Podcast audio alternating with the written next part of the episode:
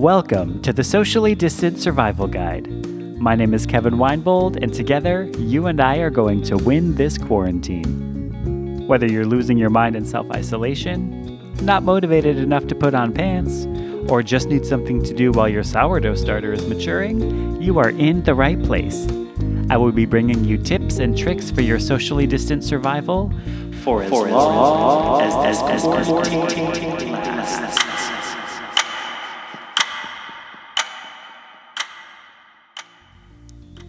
Hey there, my fellow quarantiners. Before we get on with the episode, I wanted to let you know about something exciting going on right now.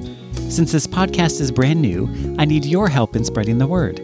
Anyone who leaves a review on iTunes between now and May 31st will be entered into a drawing for a $100 Visa gift card or $100 directly through Venmo or Zelle.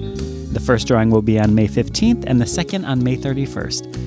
So if you want to double your chances, get those reviews in early as all non winning entries from the first drawing will be re entered into the second. Since iTunes doesn't display your email when you leave a review and I'll need to contact you if you win, take a screenshot of it and send it to me at sociallydistantsurvivalguide at gmail.com. Now, on with the episode. Hello, and welcome to episode 4 of the Socially Distant Survival Guide. My name is Kevin Winebold, and I am coming to you from my closet in Harlem, New York, every Monday, Wednesday, and Friday.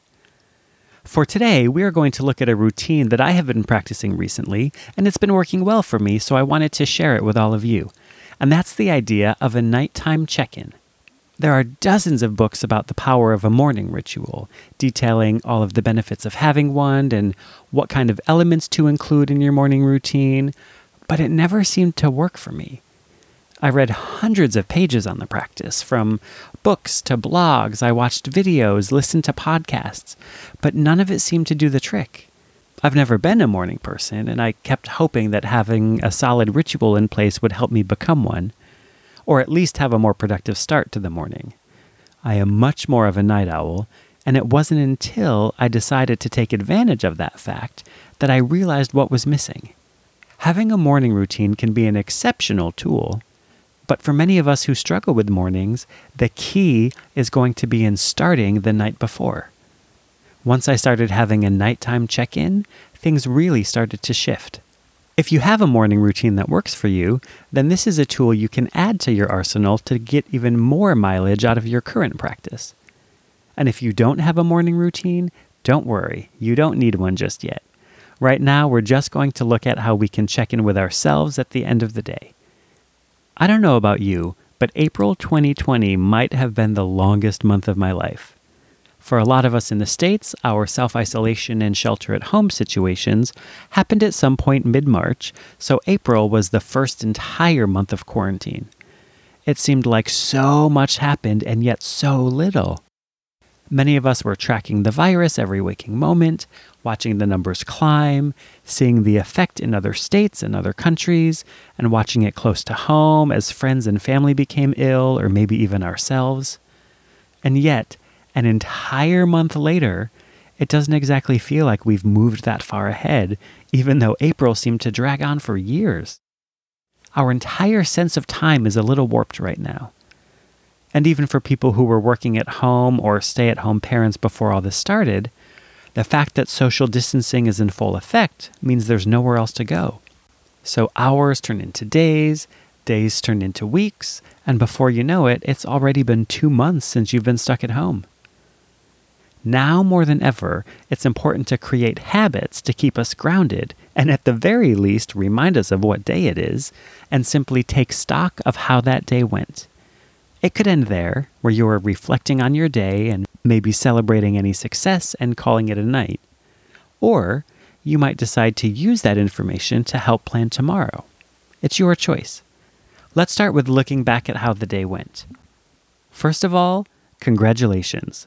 Whatever day it is, you are here. For better or worse, you have made it this far in one piece. Sometimes that alone is cause for celebration. So, as we start to think about how and when we check in, that can always be a good starting point. The mere fact that you are checking in at all in times like this can be a huge success, depending on the kind of day you've had. the important thing to figure out is what sort of markers you're looking for. You need something a little more specific than how was my day? In what ways would you like to check in with yourself to gauge how you did? What would make you feel successful? Personally, I really like to be accountable for how I spent my time. I always have a lot of projects that I'm working on and hobbies that I really enjoy, so I want to make sure I use my time wisely, leaving enough time for work and play. At the end of the day, I like to ask myself if I was happy with how I used my time. Did I let it get away from me? Did I spend enough time doing the things that were important to me? And then, based on that information, I'll try and course correct for tomorrow. If I can't really account for my time the way that I had planned, where did I get off track? Did it take me too long to get going in the morning?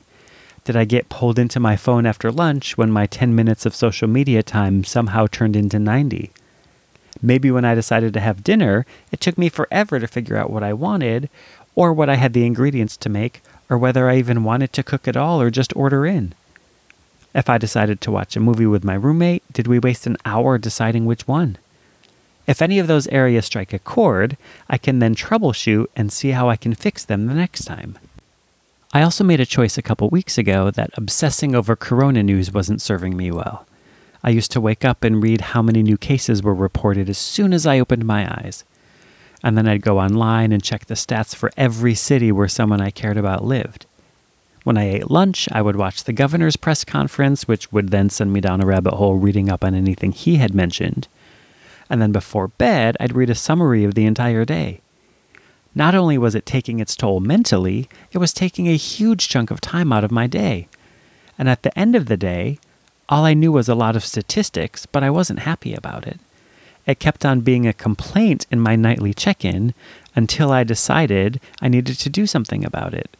So I decided to limit my intake to one source once a day. Maybe for you, you're someone who's spending all day on your devices and you really want to make a conscious choice to take screen breaks during the day. You can then check in later and see how you did. If you are practicing choosing targets like we discussed in episode 3, that can be part of your check in. What was your goal and did you complete it? And if not, what got in the way? If exercise or nutrition are part of your journey right now, add that to your check in so you can keep tabs on a daily basis. Or maybe you just need to play or laugh. Carve out some time for fun, and every night ask yourself if you did just that. If so, give yourself a high five.